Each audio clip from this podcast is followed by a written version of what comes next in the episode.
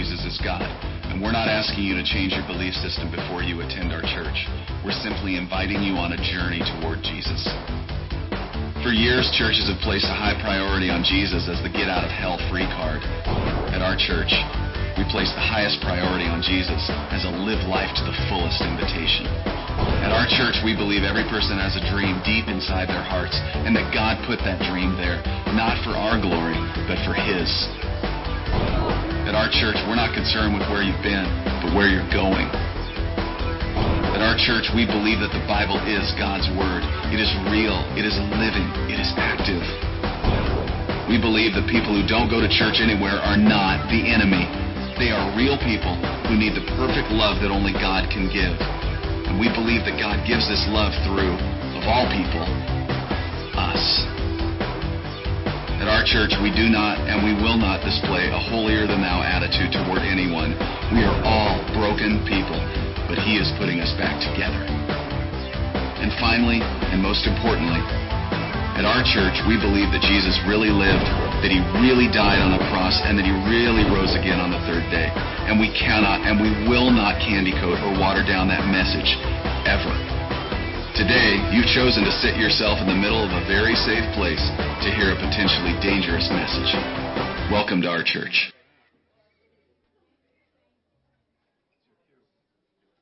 I was told there was another video. I guess there isn't another video. Hey, good morning, everybody.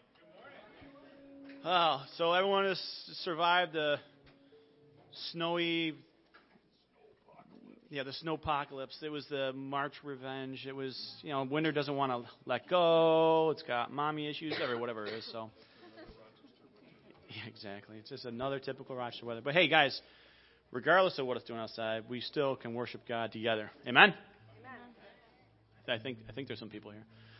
So we're going to worship God, and if you guys would like to join us, you can sit there and sing with us, or you can stand and join us. So whatever, whatever helps, whatever floats your boat there. So, Amen. Let's get going.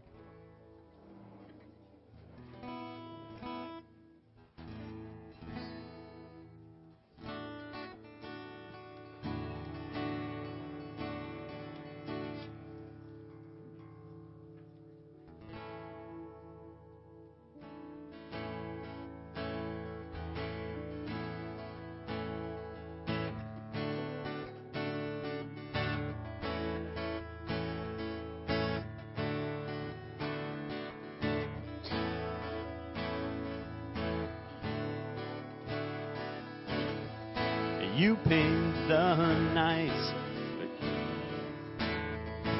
You count the stars and you call them by name. The skies full of rain. God, you reign.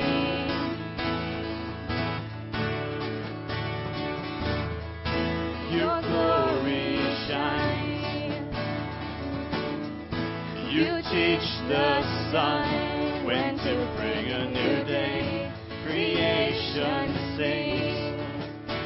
you reign.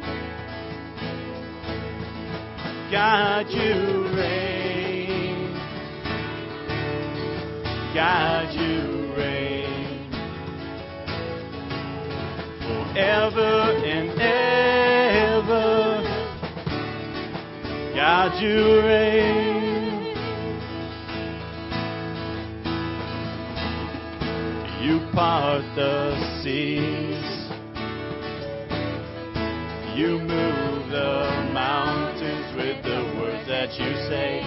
My song remains. God, you reign.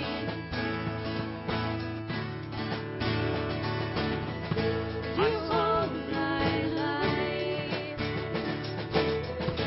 You know my heart, and you call me by name. I live to say, God, you reign. God, you reign. you reign forever and ever. God, you reign, and God, you reign. God, you reign. You reign forever and ever. God, you reign.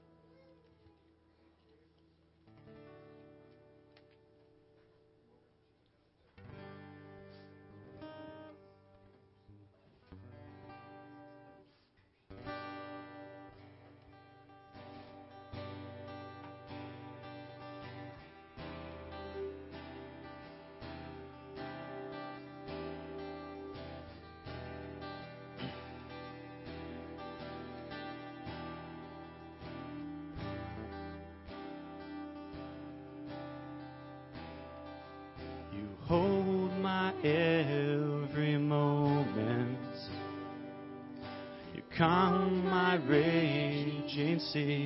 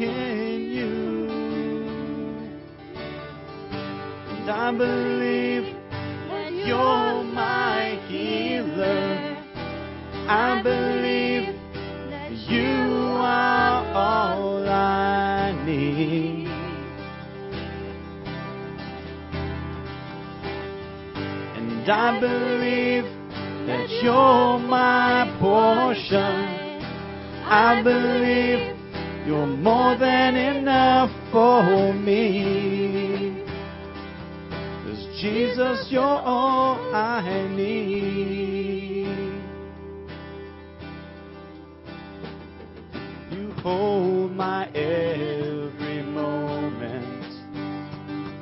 You calm my raging seas. You walk with me through fire and heal all my disease. I trust in you. I trust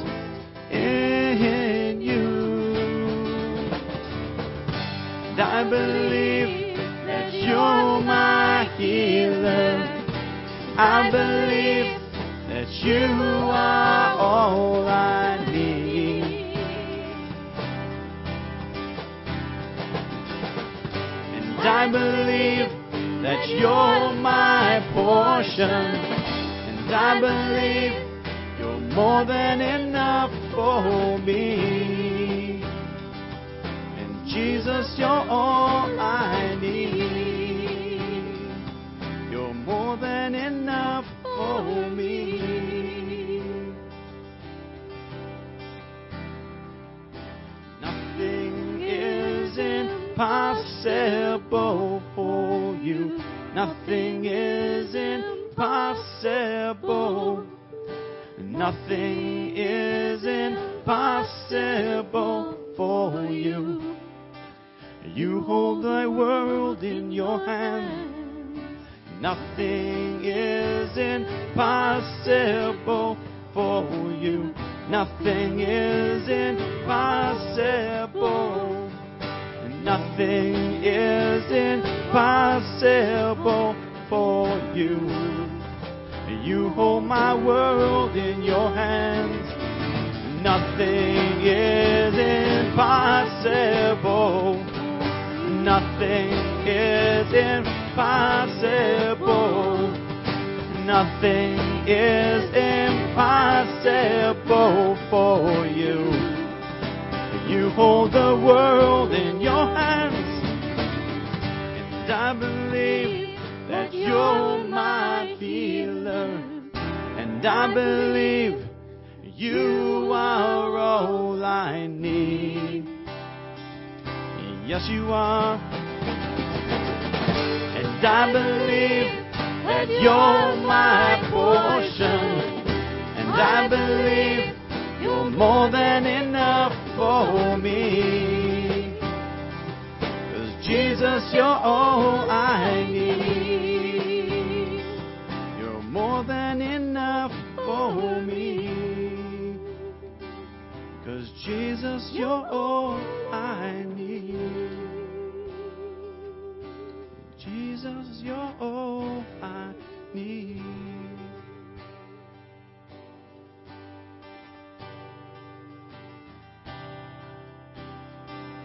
You're all I need, Lord.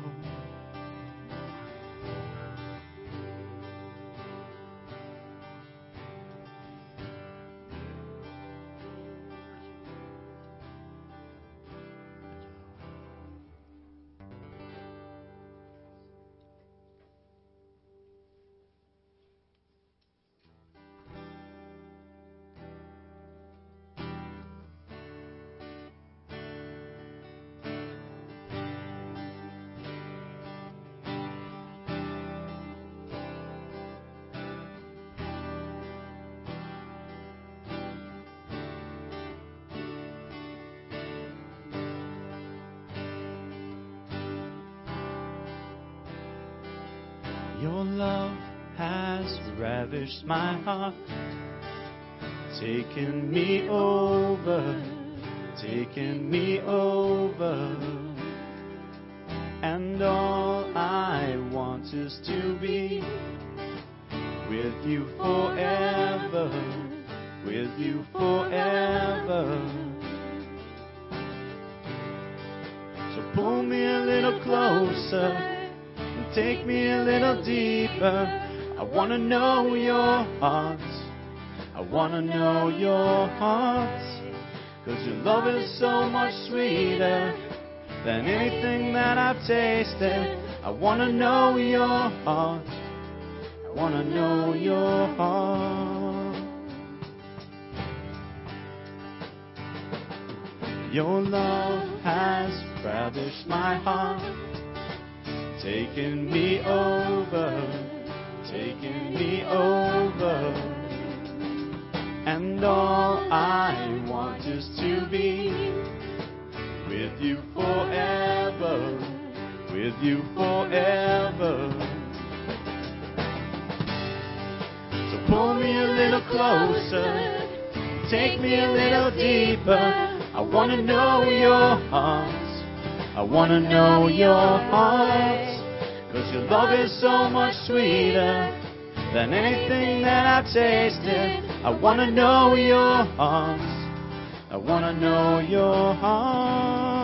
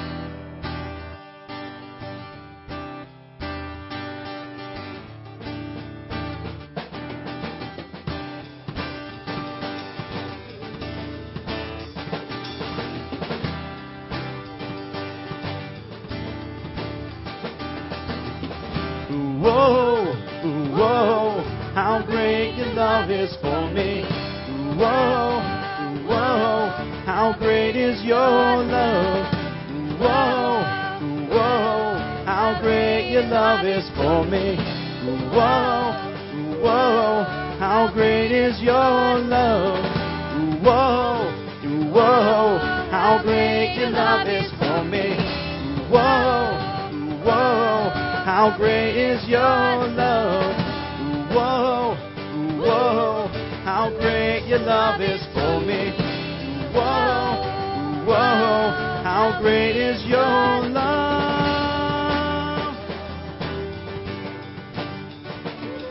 Your love.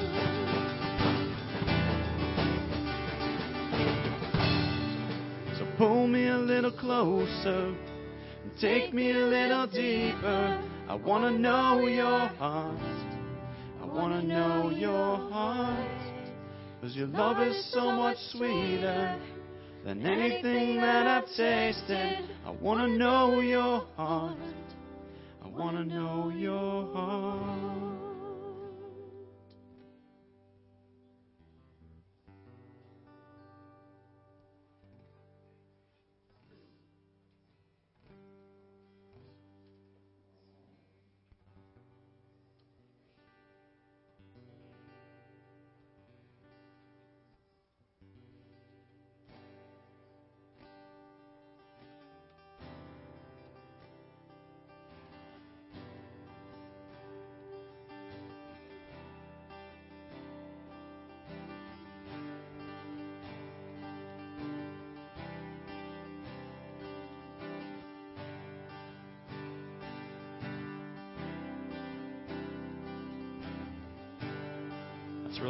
Focus we have, Lord. Is just to know your heart.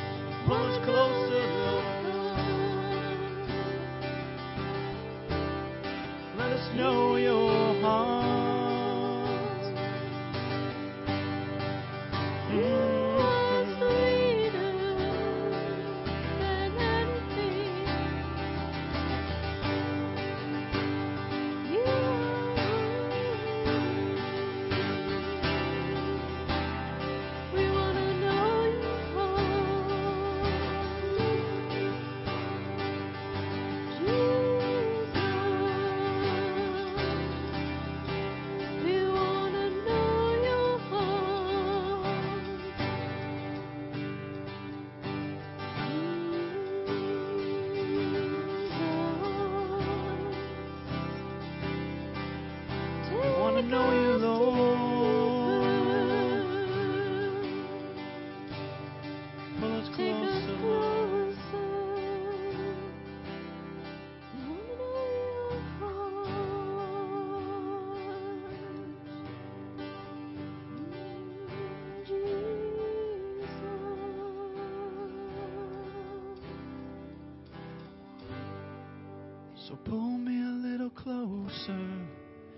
Take me a little deeper. I want to know your heart. I want to know your heart. Cause your love is so much sweeter than anything that I've tasted.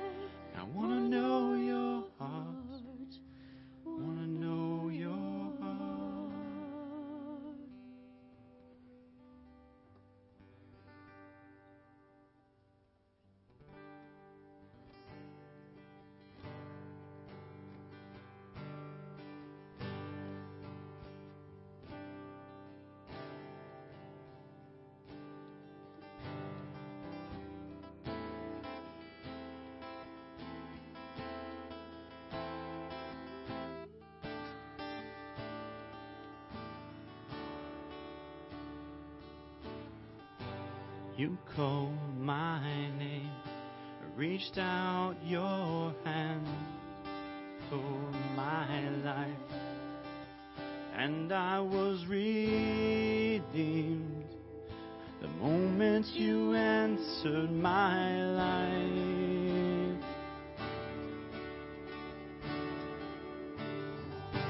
Amazing grace, Christ gave that my life was changed when from my shoulders fell the weight of my sin.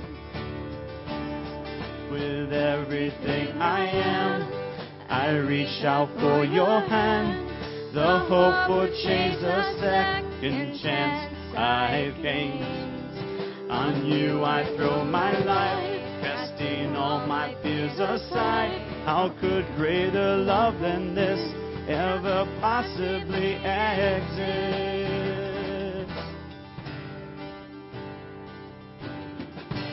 Consume my thoughts as I rest in you. I now in love with a Savior, bearing the marks of His love. So it's with everything I am, I reach out for your hand. The hope will change, the second chance I've gained. On you I throw my life, casting all my fears aside. How could greater love than this ever possibly exist?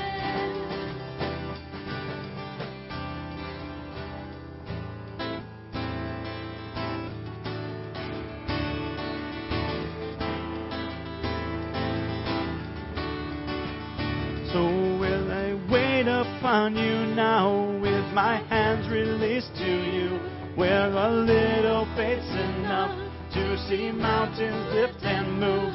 So I wait upon you now, dedicated to your will, to this love that will remain, a love that never.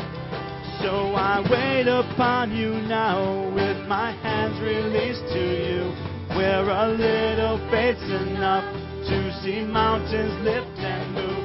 So I wait upon you now, dedicated to your will, will a love that will remain, a love that never fails.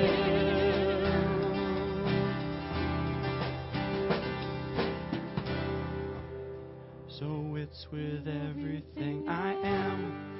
I reach out for your hand. The hope for change, the second chance I've gained.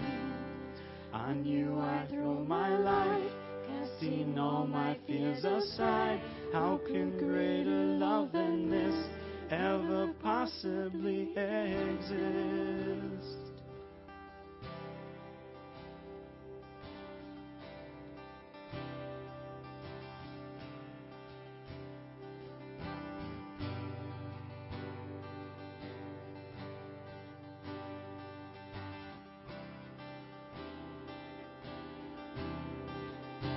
No greater love.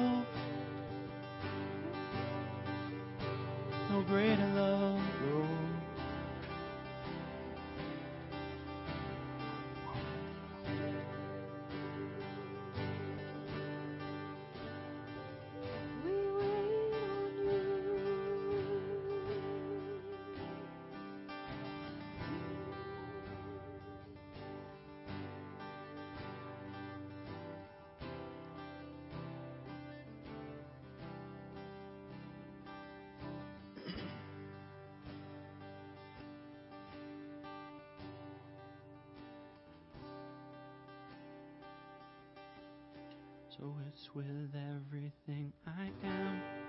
I reach out for your hand. The hope for change, the second chance I have gained. On you I throw my life, casting all my fears aside. How can greater love than this ever possibly exist?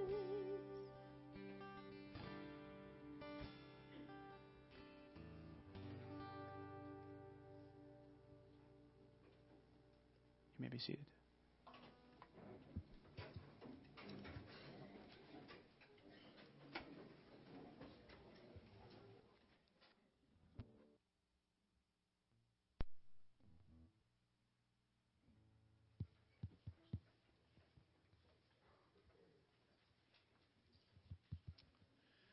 Good morning, everybody.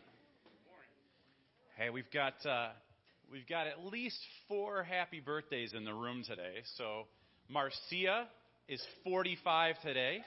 So fantastic for if you want to wish her a happy birthday. Um, right around 45, right? Close, right? Uh, it's Charity's birthday today. It is Nathaniel's birthday today, and it is Jessica's birthday. Anybody else in the room have a birthday today? No, Josh, it's not your birthday today. No. so, so we had a, a party at our house last night. Um, actually, it was like almost all day yesterday. Um, so th- this group of kids comes over at two o'clock or around there, and I'm like, what are we gonna do? You know how when you have little kid parties, you, you plan out the whole time, and and it's all you can do to just cover two hours, and then you're just thrilled when the parents finally show up and take them away. This thing just kept going and going and going, and it's after midnight, and I'm like, what time are your friends leaving? And she goes, Dad, I'm an adult now. Okay. So for our party game, our party activity, we built an igloo. Uh, this is a, a tradition that we have in our family. Whenever there's enough snow, is to build an igloo, and it's really a lot of fun. And it's become more fun as my kids have gotten bigger and able to do more.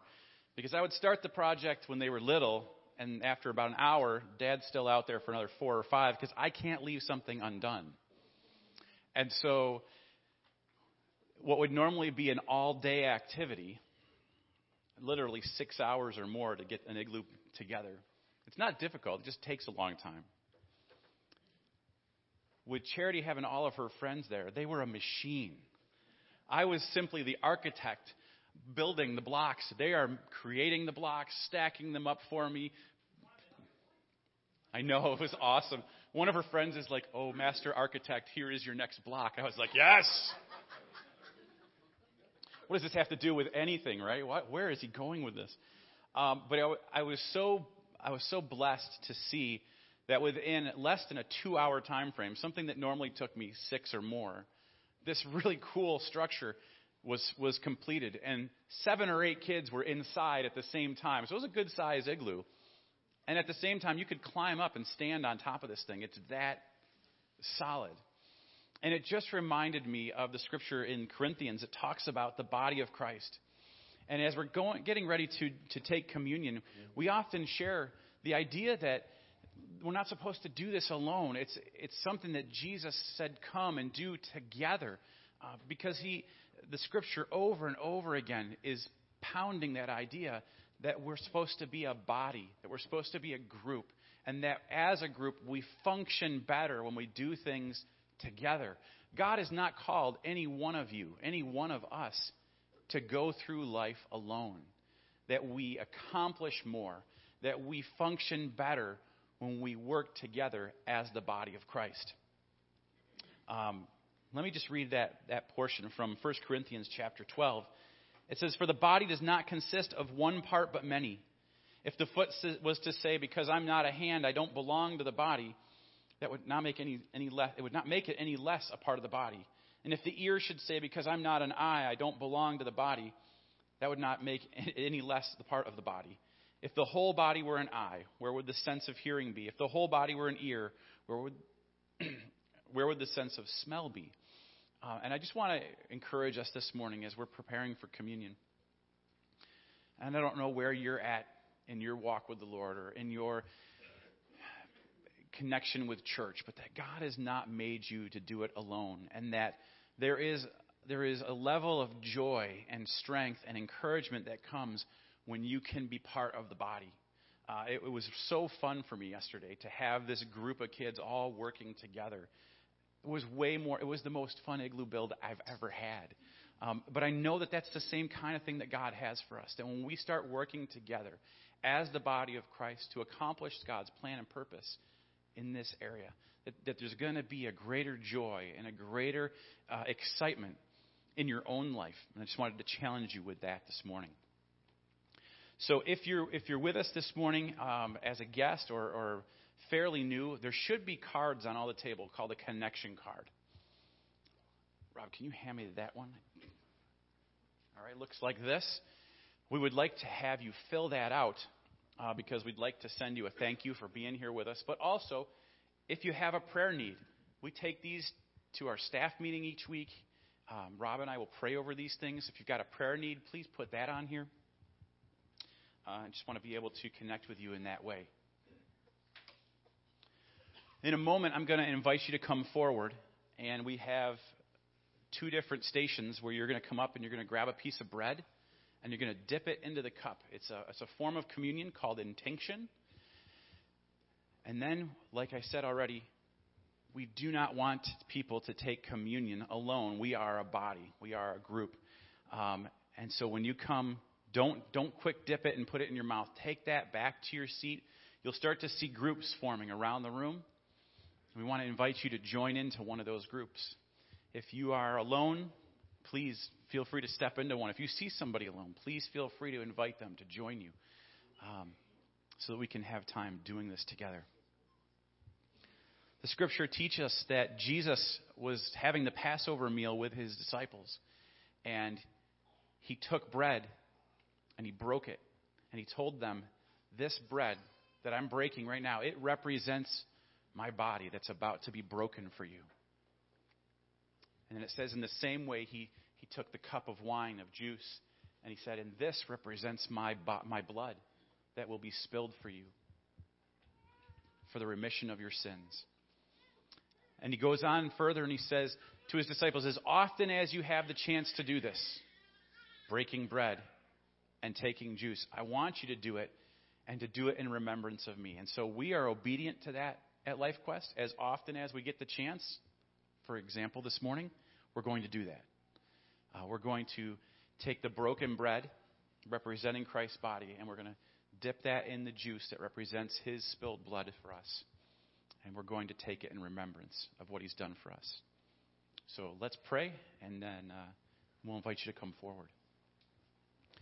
Jesus, we just want to thank you this morning for the body that you've given us, for this local expression of your body here at LifeQuest. And Lord, that you've designed us not to do life alone, that we work together to accomplish your plan and purpose. Lord, we pray your blessing upon the bread that represents your body and the juice that represents your spilled blood. We do this in obedience, Lord, and in remembrance of your sacrifice for us. And it's in Jesus' name we pray. Amen. Amen. The tables are open.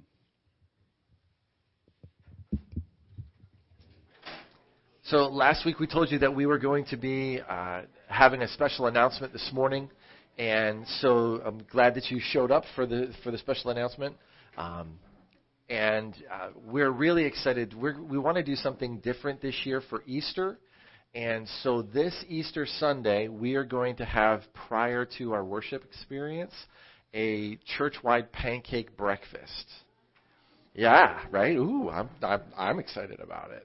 Uh, so the breakfast will be from 9 to 10 and then worship will be the same time 10 to 11:30 and then in addition to having a pancake breakfast during the pancake breakfast and after worship we're going to have a, a special uh, Easter family photo booth set up in the gym so that you can go have your picture taken and uh, if you it, we'll take the picture and we'll email it to you and you can do whatever you want with it if you want prints made the photographer that's coming to help my wife do it you can order prints through her if you'd like to have uh, a print of your Easter family photo.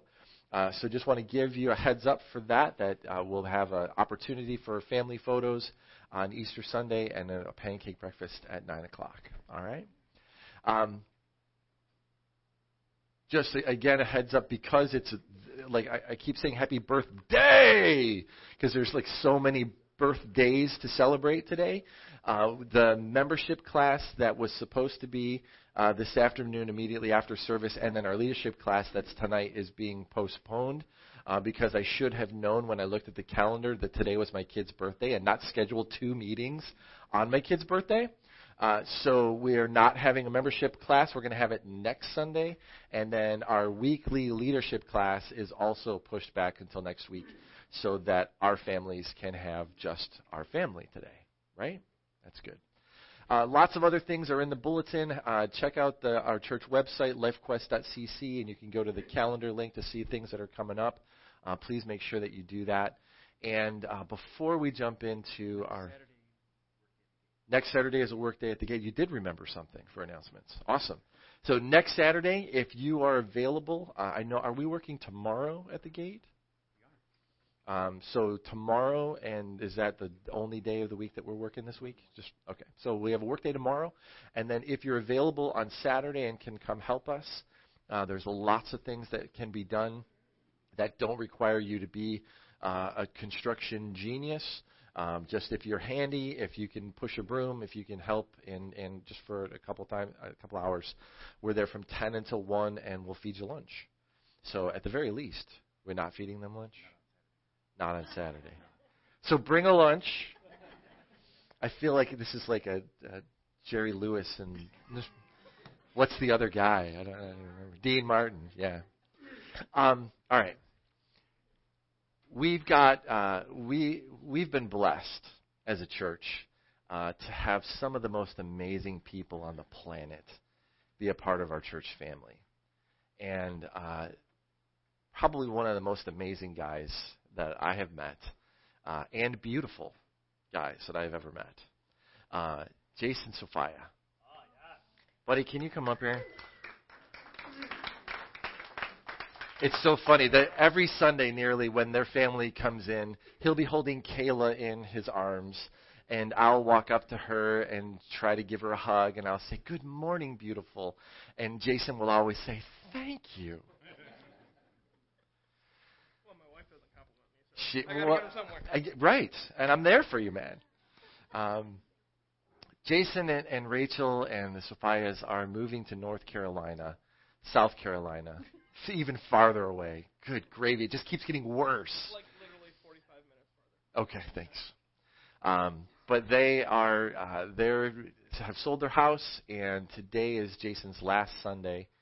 And uh, Rachel and the kids will be with us through the end of the school year, uh, and then uh, June they'll be moving down to be with Jason. But he's heading down there. He's got a job, and getting them settled. And yeah, praise the Lord for that. Um, but we would just like to ask for you guys to just extend your hands. We want to pray a prayer blessing over Jason. And um, yeah. Thank you, Father. Heavenly Father, we are so grateful for Jason and Rachel and Jackson and Kayla. We thank you for the blessing that they have been to our church, for the life that they have brought to our church, the smiles, the fun. We thank you for their faithfulness for their willingness to serve in any capacity that we ask them to. Jason has helped with Hullabaloo and Apple Fest and Life Quest Kids, and he was a, a force to be reckoned with on our softball team. Father, we're just so grateful. And uh, Lord, as, as hard as it is to say goodbye, Lord, we're so excited to see what you have for Jason and Rachel and Jax and Kayla. And Lord, we pray that you would protect them, that you would bless them, that you would provide for them. And as we send them off, Lord, it's not goodbye. But Father, we're just, we'll see you later. And uh, Lord, we just pray your blessing over them. Pray that you provide uh, safe travel and, uh, again, everything that they need in South Carolina. In Jesus' name we pray. Amen. Love you, buddy.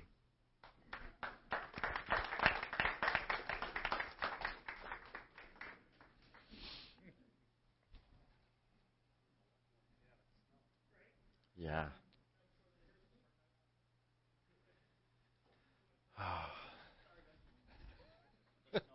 no. Yeah, right. It was one last one. This morning we're going to continue in our message series called Outcasts, and over the last few weeks we have been looking at people in the book of Luke that were friends of Jesus, but who maybe weren't friends of anybody else. These were the people that nobody wanted. And so the first week we talked about the prodigal son and the things that were lost. Jesus told some parables about a lost sheep and some lost coins and then a, a lost son. And then last week Pastor Jamie talked about Zacchaeus and he was an outcast. He was someone that no one wanted to be around. He, he was the first leprechaun. He was a wee little man and and no one wanted to be you know a leprechaun you want to be around right you want to find him find his pot of gold but uh the pot of gold that Zacchaeus had was one that he stole from his neighbors and his friends and and the people in his community He was not the guy that anyone wanted to be around. This morning we're going to look at another outcast, someone that um, nobody wanted to be friends with. No one wanted to spend time with. This is not a person that you invited over for dinner. It was not a person that you thought, hey, I need someone to watch the kids. Let's ask this person. Um, so if you have your Bibles, I'd like you to uh, turn to Luke chapter 7. We're going to be reading verses 36 through 50. And so whether that's in your paper, paper Bible or in your app on your phone or your tablet, uh, Luke chapter 7. You know, it's interesting. There, there have been times in my life where I felt like my past and my failures have disqualified me from being a success, whether that's a success in my present or looking down the road to being a success in my future. And and that the past, my mistakes, my failures, they were things that, that it seemed like they were crippling for me to be able to move forward. And and I, I remember specifically one time we we were youth pastors in Ohio, and we had had this amazing opportunity. Our youth group was growing like crazy, and uh, we were trying to figure out how do we fit them all in, and how do we continue to reach our community.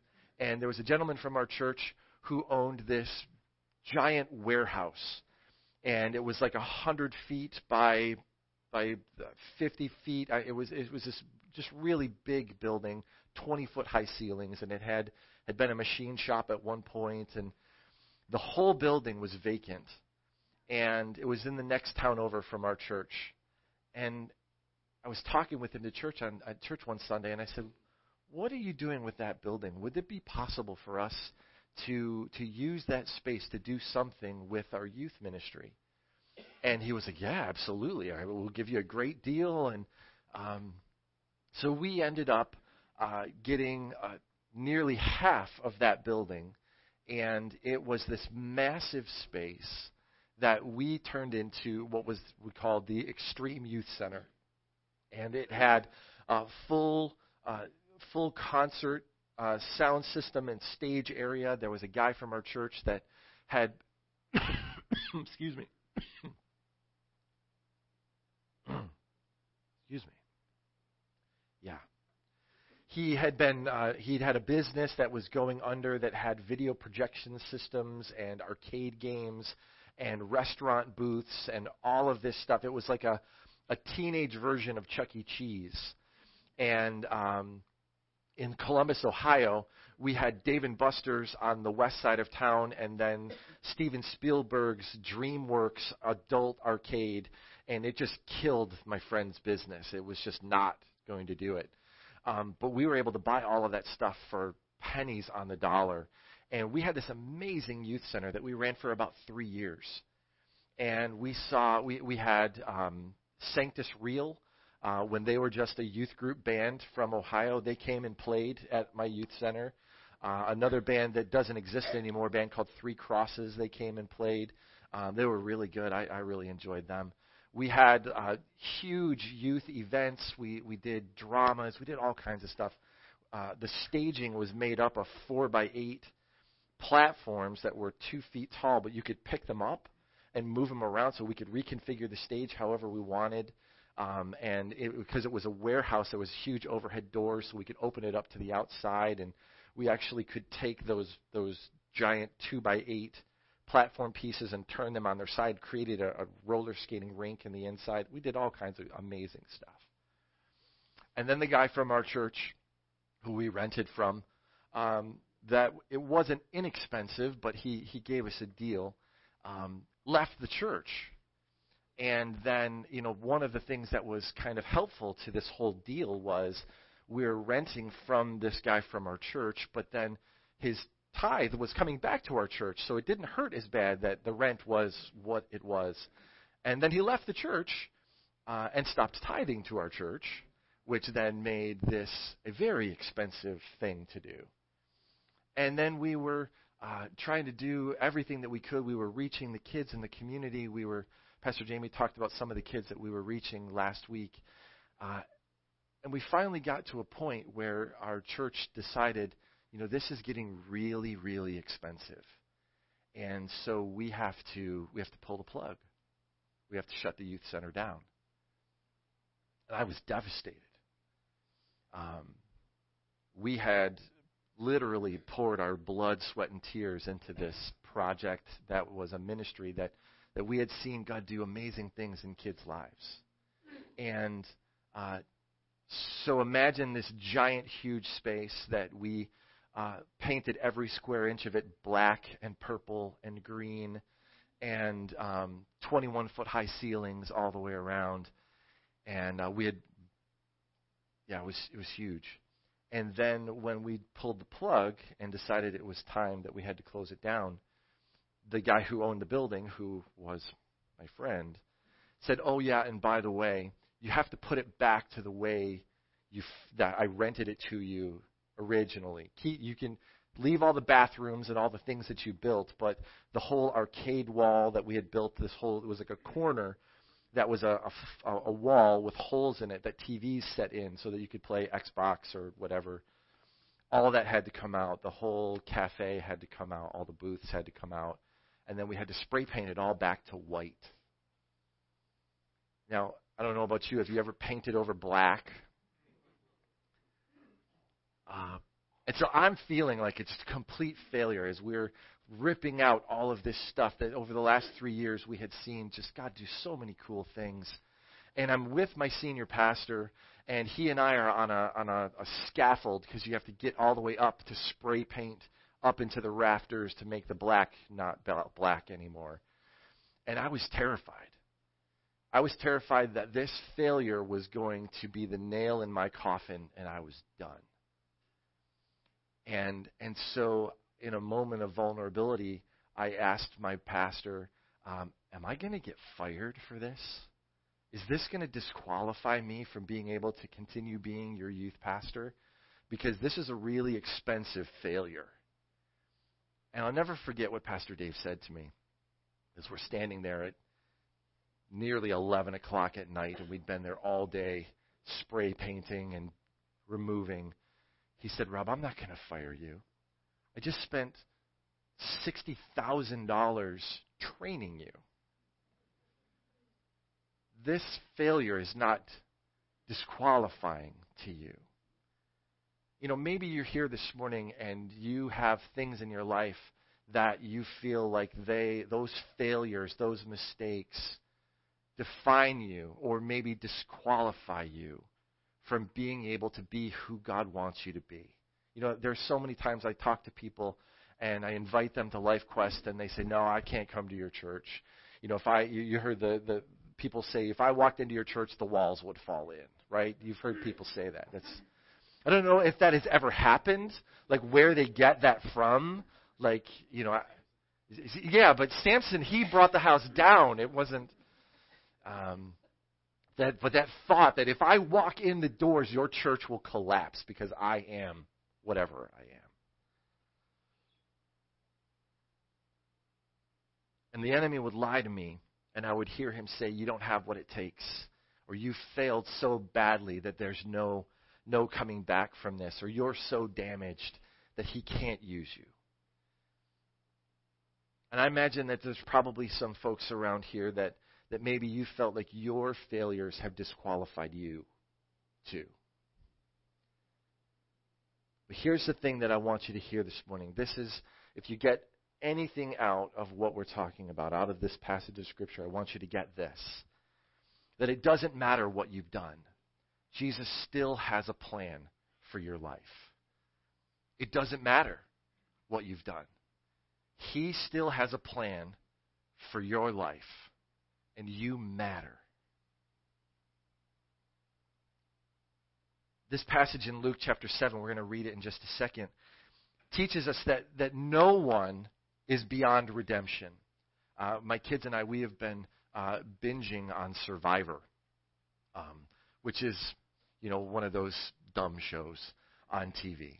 and um, I, I use the excuse that I'm getting ready for the fifth grade picnic that's coming in June. It always has a survivor theme uh, at Terry Taylor Elementary School, uh, but really uh, we're just sucked in.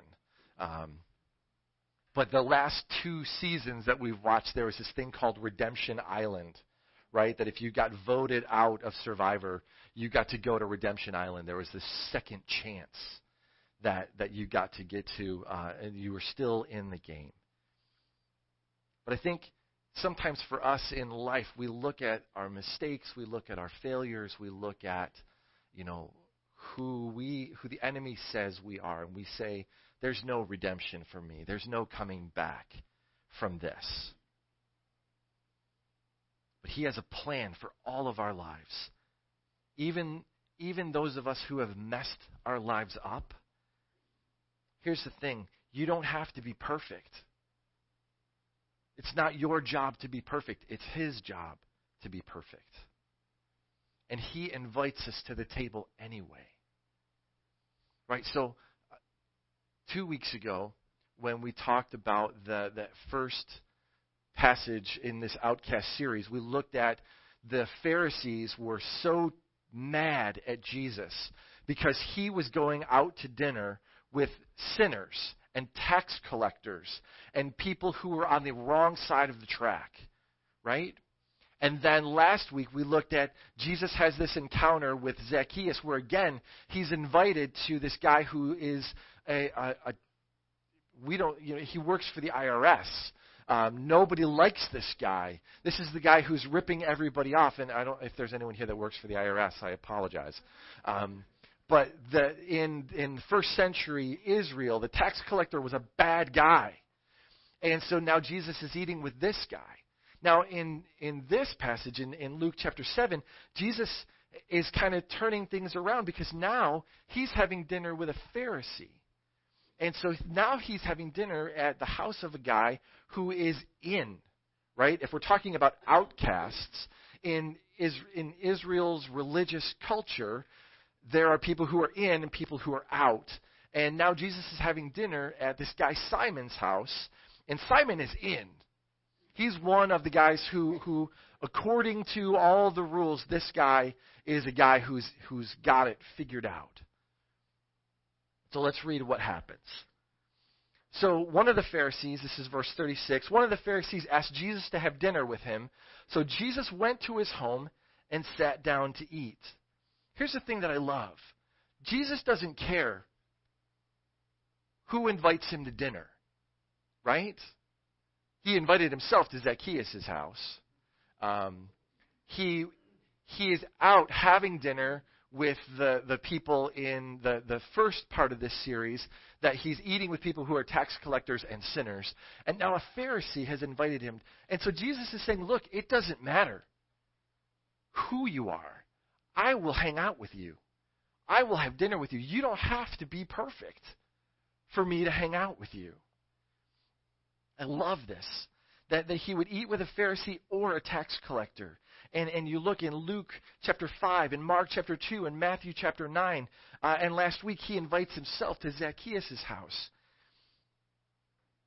And, and somehow this guy is not as hostile, this Pharisee is not as hostile as the other religious leaders because he's inviting Jesus in. And, and I don't think that it's any sinister motivation on the Pharisee's part. I think he's just curious until something happens. Here's what happens. Verse 37. It says, When he came to his home, he sat down to eat, and then uh, a certain immoral woman from that city heard that he was eating there.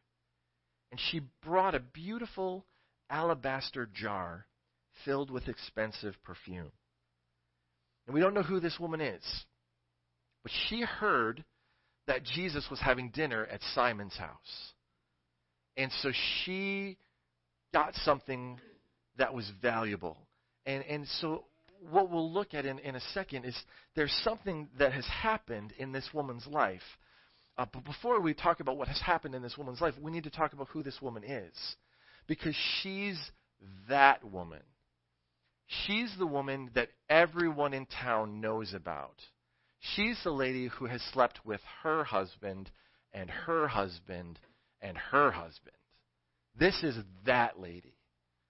This is the lady that, according to biblical law, probably three or four affairs ago, she should have been taken outside of the village and stoned to death. She's the woman that no one wants in their house. She's the woman that no one is going to call and say, hey, maybe she could watch our kids so that we can go out. She is not that woman. She's that woman. And she walks in with this jar of perfume that is so incredibly valuable.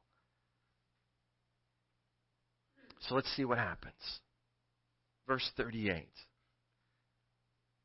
Then she knelt behind him at his feet, weeping. Her tears fell on his feet, and she wiped them off with her hair. And then she kept kissing his feet and putting perfume on them. So you've got to imagine. It's difficult for us because we say invite someone over for dinner, and we all sit around tables like this and sit in chairs, and our feet go under the table, right?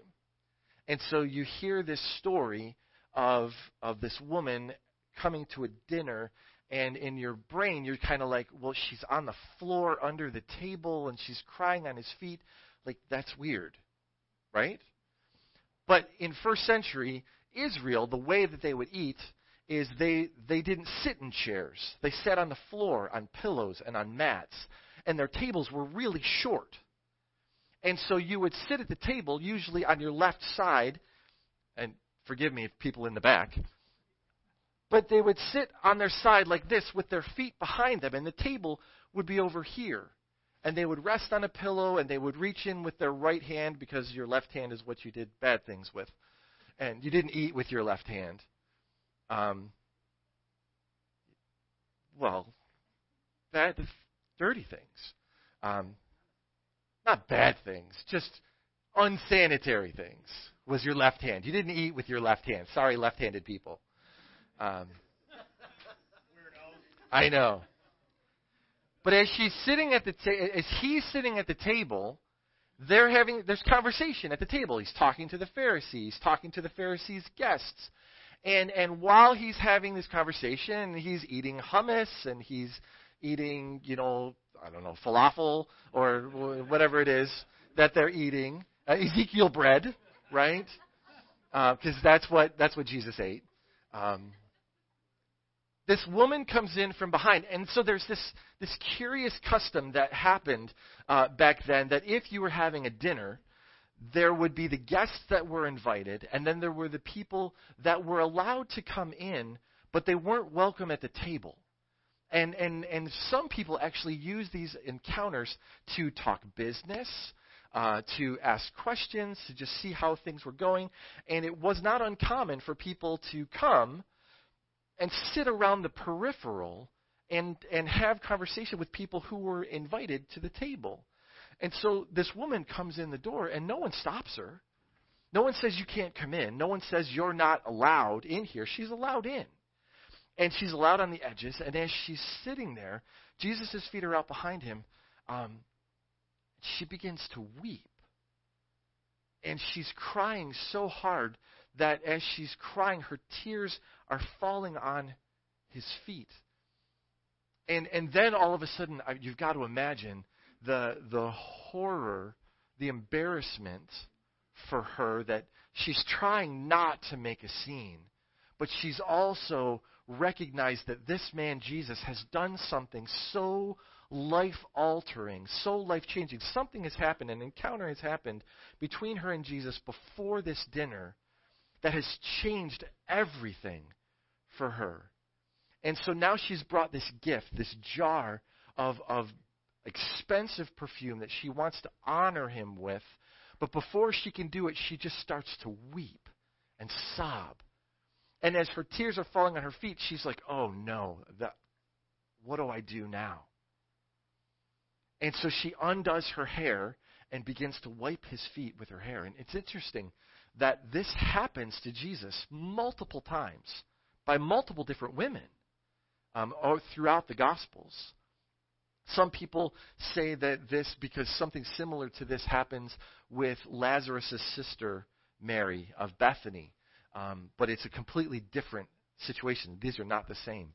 Uh, a similar thing has happened with uh, Mary Magdalene and Jesus, but again, uh, this is not Mary Magdalene. We don't know who this woman is. Um, because Mary Magdalene actually gets introduced into the story in chapter 8. And so if this were Mary Magdalene, Luke would have said, This is Mary Magdalene. Um, he wouldn't have said a woman.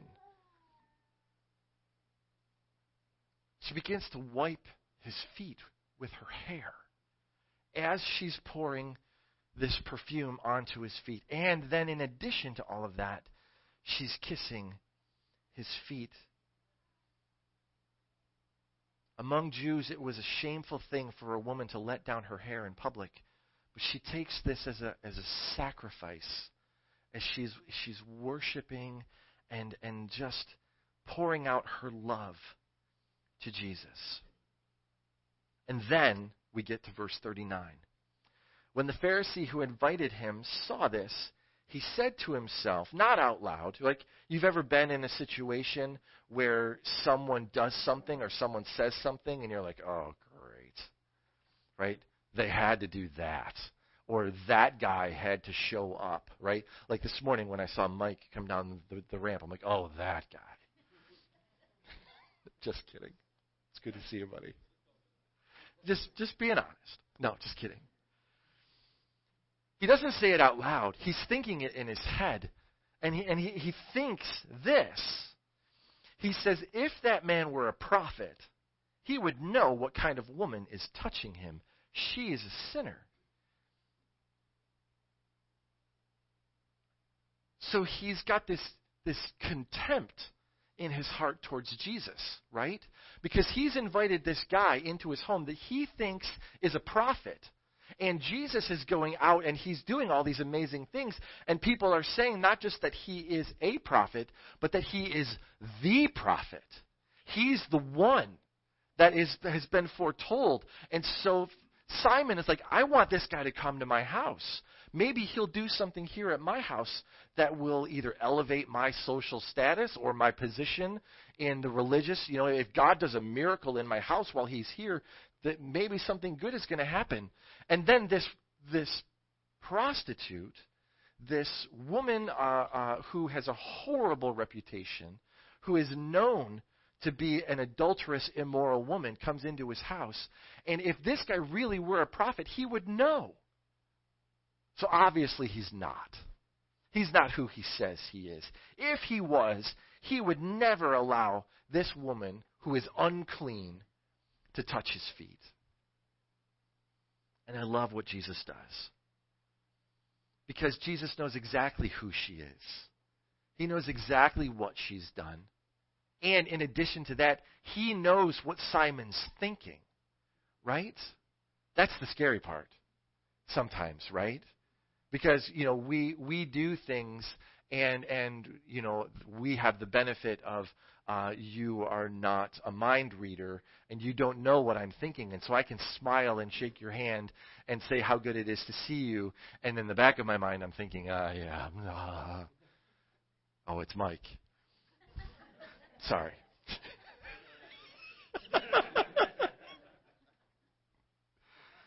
but Jesus knows, I love you.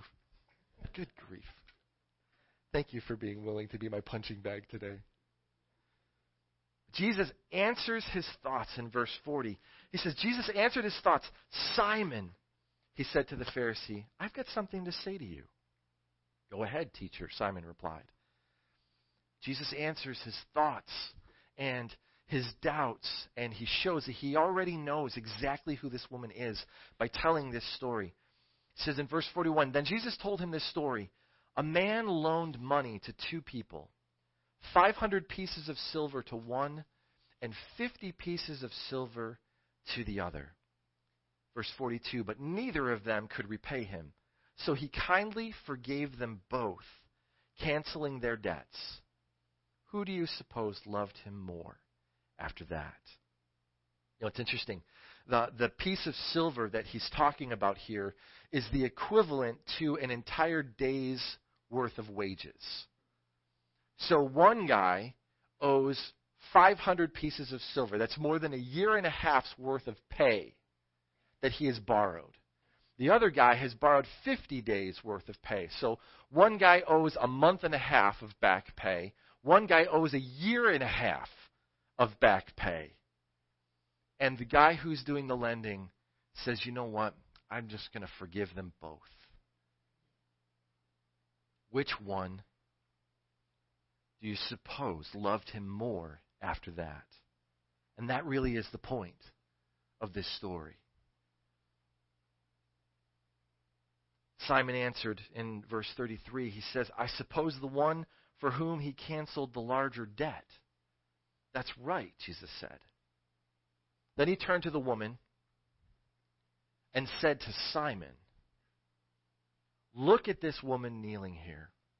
When I entered your home, you didn't offer me water to wash the dust from my feet, but she has washed them with her tears and wiped them with her hair. It was custom that when you went to someone's home, you would take your sandals off. You would take your shoes off, right? You go to somebody's house and you ask, "Do you want me to leave my shoes on? Do you want me to take my shoes off?" Right? And and we've shared this illustration again. It's another one of those gross illustrations that people wore sandals. They didn't wear closed-toed shoes. They wore leather flip-flops or something that had some kind of a tie to it, but mostly it was an open thing. And you walked out on the street. And on the street was also where there were donkeys and camels and all kinds of things and and people right there was no uh, sewer system so people if you ever watch an old monty python movie where they're filling up the bucket of waste and just throwing it out the window out into the street right? That's that was the sidewalk. So you're not just walking in donkey mess uh, but you're walking in human mess. And cam have you ever seen camel mess? It's large. So when you went to someone's house, the first thing that happened to you, if you were a good host, is you had someone who took care of washing people's feet so that they weren't sitting at your table with, with mess. Simon didn't do that. The other thing, the verse 45, he says, You didn't greet me with a kiss, but from the first time from the time I first came in, she has not stopped kissing my feet. You neglected the courtesy of olive oil to anoint my head, but she has anointed my feet with rare perfume. She's doing something that Simon should have done. She's serving in a capacity that Simon should have accounted for and didn't.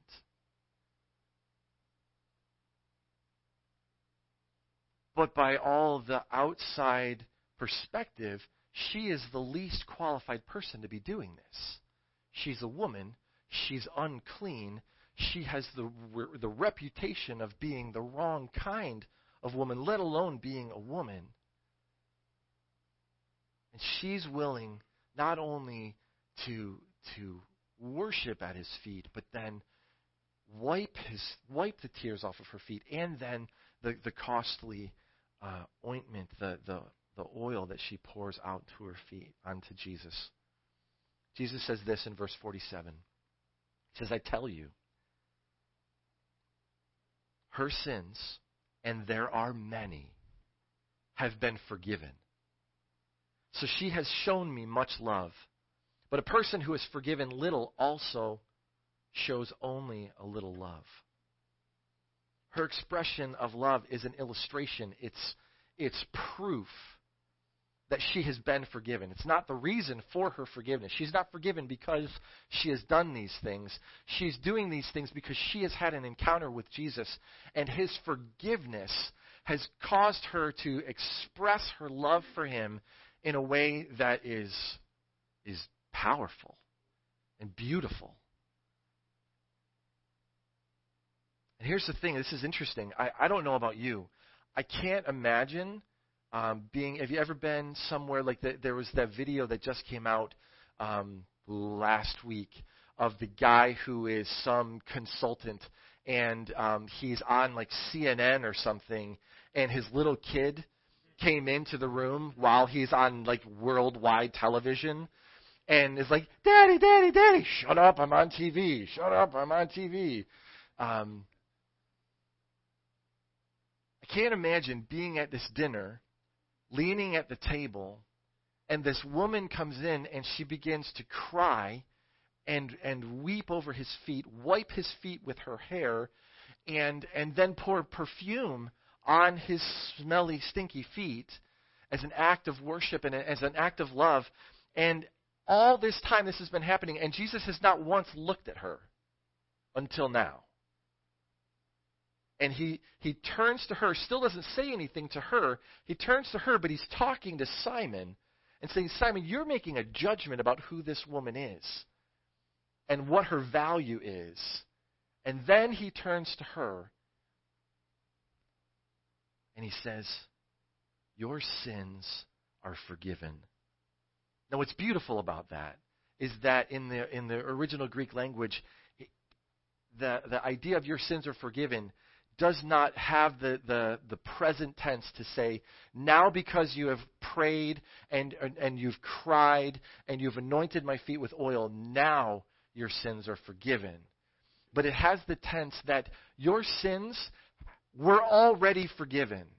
From whatever happened before, I have already forgiven you your sin. And now I want to remind you, beautiful woman, that your sins remain forgiven. Regardless of what Simon says, or what Simon thinks about you, or what anyone thinks about you, your sins remain forgiven.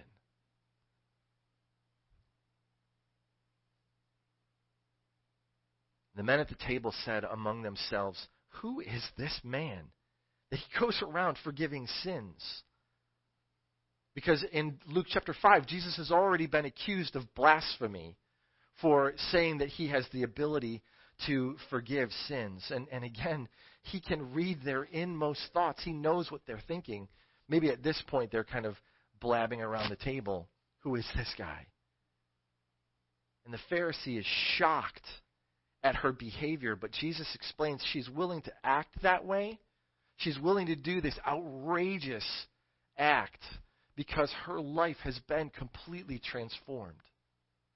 That some encounter that she has had where, where Jesus has completely turned her life around and she's willing to express her love for him in a way that, that very few would. And he uses her as an illustration to show the Pharisee and the other people at the table that, that she is what the gospel can do to a person's life. This story of redemption, this story of rescue, this story of, of complete transformation is what the gospel is all about.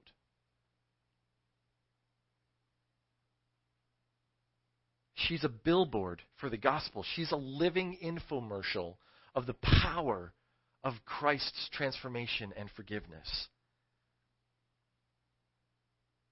But you know, we look at broken things and and broken people and we say they can't do anything for God. They can't do anything for the kingdom. Look at what a mess they are. And Jesus says, "No, I don't see that brokenness. I see I see someone who who I love, who I died for, who I'm I can see their potential and what I can do in and through them. I Anybody ever heard of Stradivarius? Anybody know who Stradivarius, what a Stradivarius is? What's a Stradivarius? A violin, right? Uh, so there was this guy. Uh, his name was uh, Antonio Stradivari, and he was this master craftsman who made violins that are just like they are the standard. They are they're the, the best violins in the world. And one of the greatest ambitions of a violinist is to be able to have the opportunity to play a Stradivarius violin. Um, and so um, they are they're very rare. Um, they produce unrivaled sound. And so there was a, a guy in 1981. He was a, a British violinist. His name was Peter Cropper. And the London Royal Academy of Music gave um, gave Peter the opportunity to play a 258 year old Stradivarius violin. And so he's excited. And he's walking out on stage. And as he's walking out on stage, he's so focused on the violin that he trips and falls and snaps the neck off of this Stradivarius violin. Right? It's unimaginable. You can't even imagine how Peter Cropper felt at that moment. A priceless masterpiece destroyed by his carelessness. And he was in weeping. You can't begin to imagine. And he took the violin to a master craftsman in the vain hope that he might be able to repair it. And he did. He was able to restore the, the, the violin actually so perfect, the, the repair was so perfect that the break was undetectable and the sound was completely unchanged. That's amazing. And they were, the Academy of Music, the Royal Academy of Music was so gracious. They actually, you would think that after he broke a 258 irreplaceable thing, that it would be like, yeah, you know what? You get the one from Dory's Music Store. right? You no longer get the Stradivarius. They actually uh, allowed him to continue to use the Stradivarius.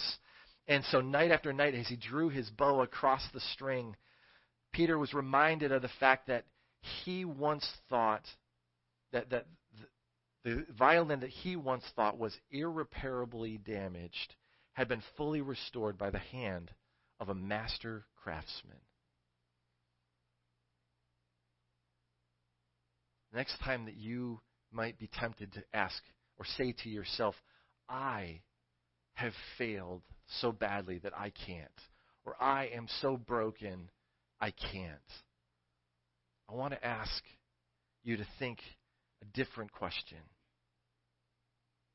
How does Jesus see you? Does he see you as broken and useless? Or does he see you as his priceless masterpiece?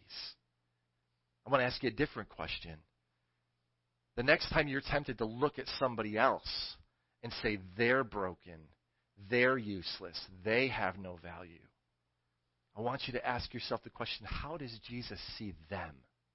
Right?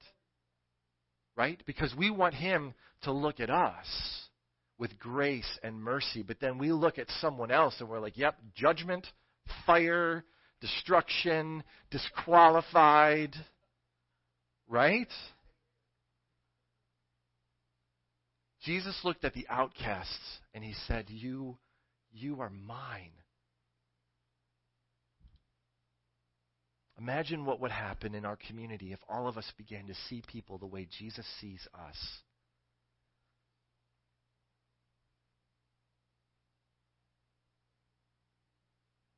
We all have our unique flaws. We all have those things in our lives that are broken. But He, like He says in the video that we play every single Sunday, we are all broken people, but He is putting us back together. I said this at the beginning of the message. It does not matter what you've done, Jesus still has a plan for your life. You matter.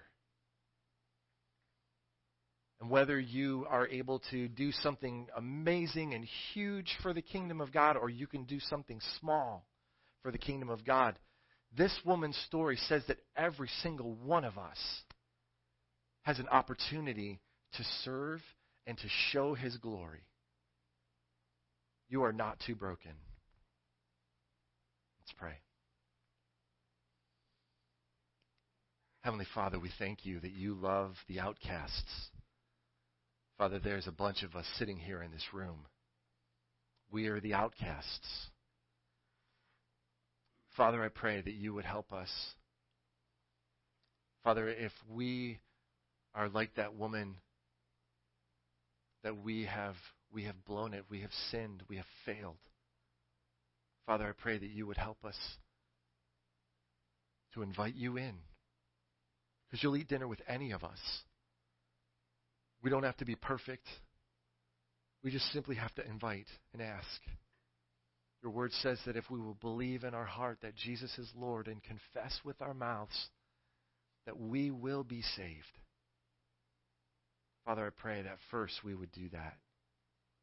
And then, Father, in addition to that, that we would look at other people the way you look at them. That we would see them with your eyes. And that we would love the outcasts the way you love them. In Jesus' name we pray. Amen. Amen. Blessings. Pray that you guys have an awesome week. Next Sunday, membership class. And uh, thank you for your, your graciousness in allowing us to shift the schedule a little bit. Um, we have a work day tomorrow at the gate if you're available during the day. We also have a work day this coming Saturday from 10 to 1. Pack a lunch because Pastor Jamie's not buying you lunch. Um, just kidding. Yeah, there's apples uh, on both of the back tables. Take some apples home. Blessings. Have a great week.